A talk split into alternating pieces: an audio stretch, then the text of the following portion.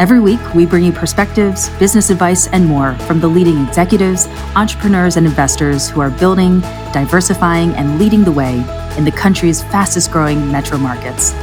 Real leaders, real insights, right now. I'm joined today by Craig Armstrong, the managing partner of the Miami office of Hancock Askew & Company. Craig, thank you very much for being here today. Thank you very much for having me. It's a pleasure.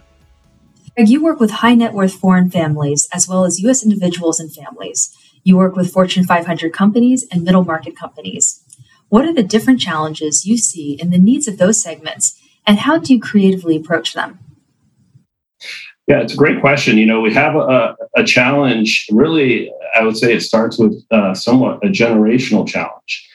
If you look at kind of the demographics, if you will, of whether it's high net worth families or those even in you know corporate type environments, you have generational gaps, if you will, with respect to just the approach to today's work environment.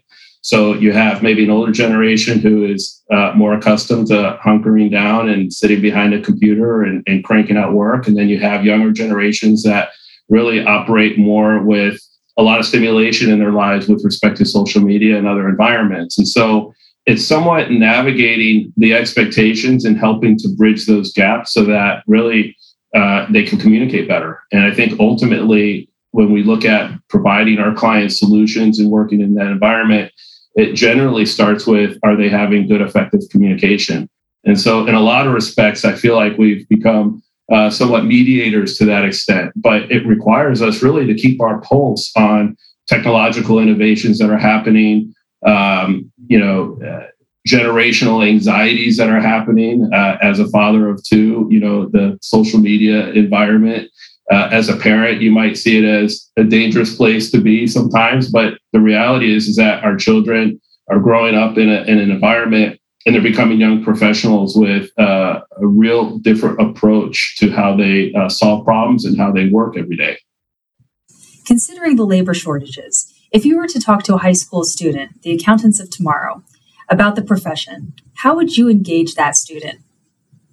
Well, it starts with dispelling the myth that accountants are boring. I don't know if most people know this, but actually Mick Jagger of the Rolling Stones started off studying accounting. So there is something, I think, fundamental in accountants that is fun and creative. What I would tell high school students is, you know, in the past it had been, if you're good at math and you're interested in business, go into accounting. I honestly can't remember the last time I did math in accounting because we have artificial intelligence, software applications, everything that does the math for you.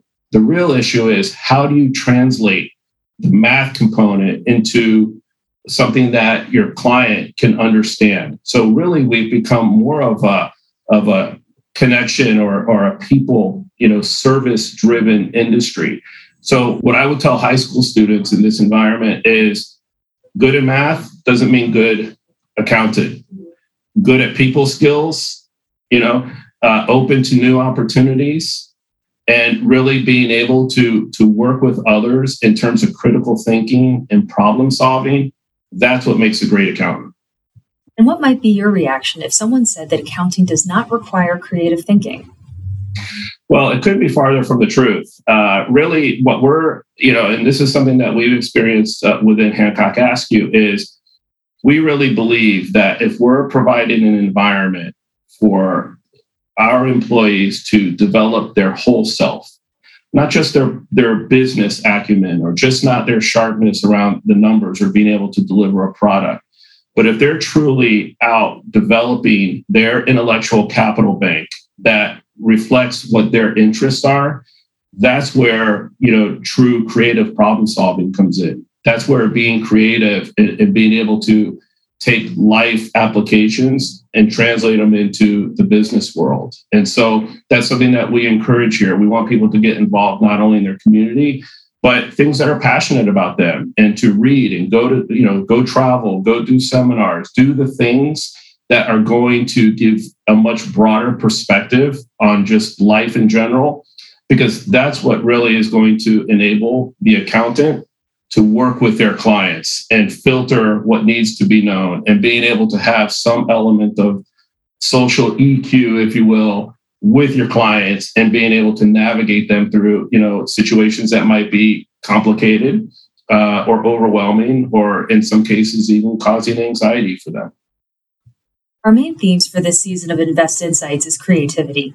Adobe's State of Create 2016 report found that respondents believe corporate investments in creativity increase employee productivity, which was 78% of the companies surveyed, and happiness, 76% of the companies, foster innovation, 83%, and improve financial performance, 73%.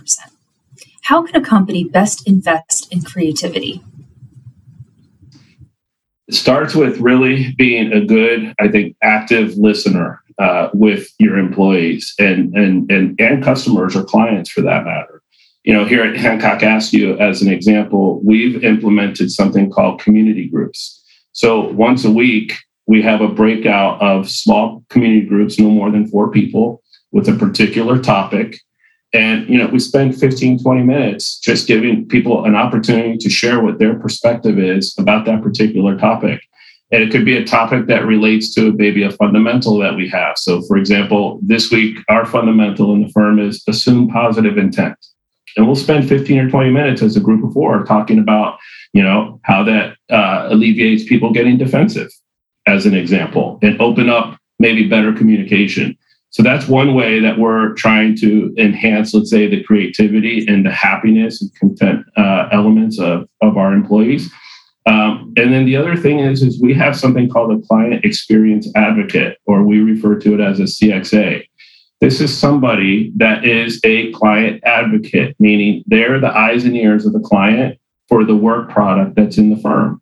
And we're finding that our clients are very satisfied knowing that they have somebody there that's keeping a watchful eye on their work and the people who are working on it. And it opens up just, again, better communicative kind of nature or relationship between us and our clients, but also our clients and our staff, and then employer and employee. To round out our discussion today on creativity, what role does creativity play in remaining competitive in today's landscape? I think creativity is the key to adaptability. If you're not willing to adapt and to maybe even enter into space that makes you uncomfortable, then I think you're going to get left behind.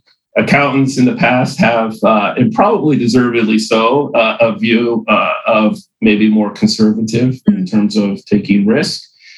But the reality is the demands on the CPAs and just people in general, it can be overwhelming, it can be daunting, but if you're unwilling to travel into some of these, you know, new spaces, then you're going to get left behind. And just one quick example is cryptocurrency. You know, CPAs initially have a reaction of, I don't want to get involved in cryptocurrencies. I don't understand them. It's a young person's game. But the reality is our clients are in it, and we've had to embrace it, work with it, learn it. And you know what? It's been a lot of fun doing it. And so it's getting comfortable, you know, being out of our comfort zone or entering into this kind of unknown and being able to navigate through it. Does it give you confidence that the president recently announced that he intends to have cryptocurrencies regulated? You know, regulation can be a double-edged sword.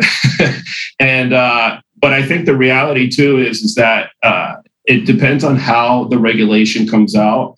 I personally, you know, feel that it's always good to have some, you know, rules of the game, so to speak, that people can navigate through. I think some of the difficulty as it relates to crypto is a lot of what was the impetus behind the cryptocurrency movement was, you know, decentralized finance and getting out of regulation.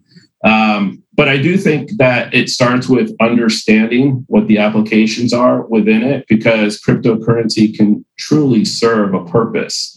And then I think once those understandings come into place, I think it'll be a lot easier to regulate it or have some level of oversight. That's how I would maybe characterize it.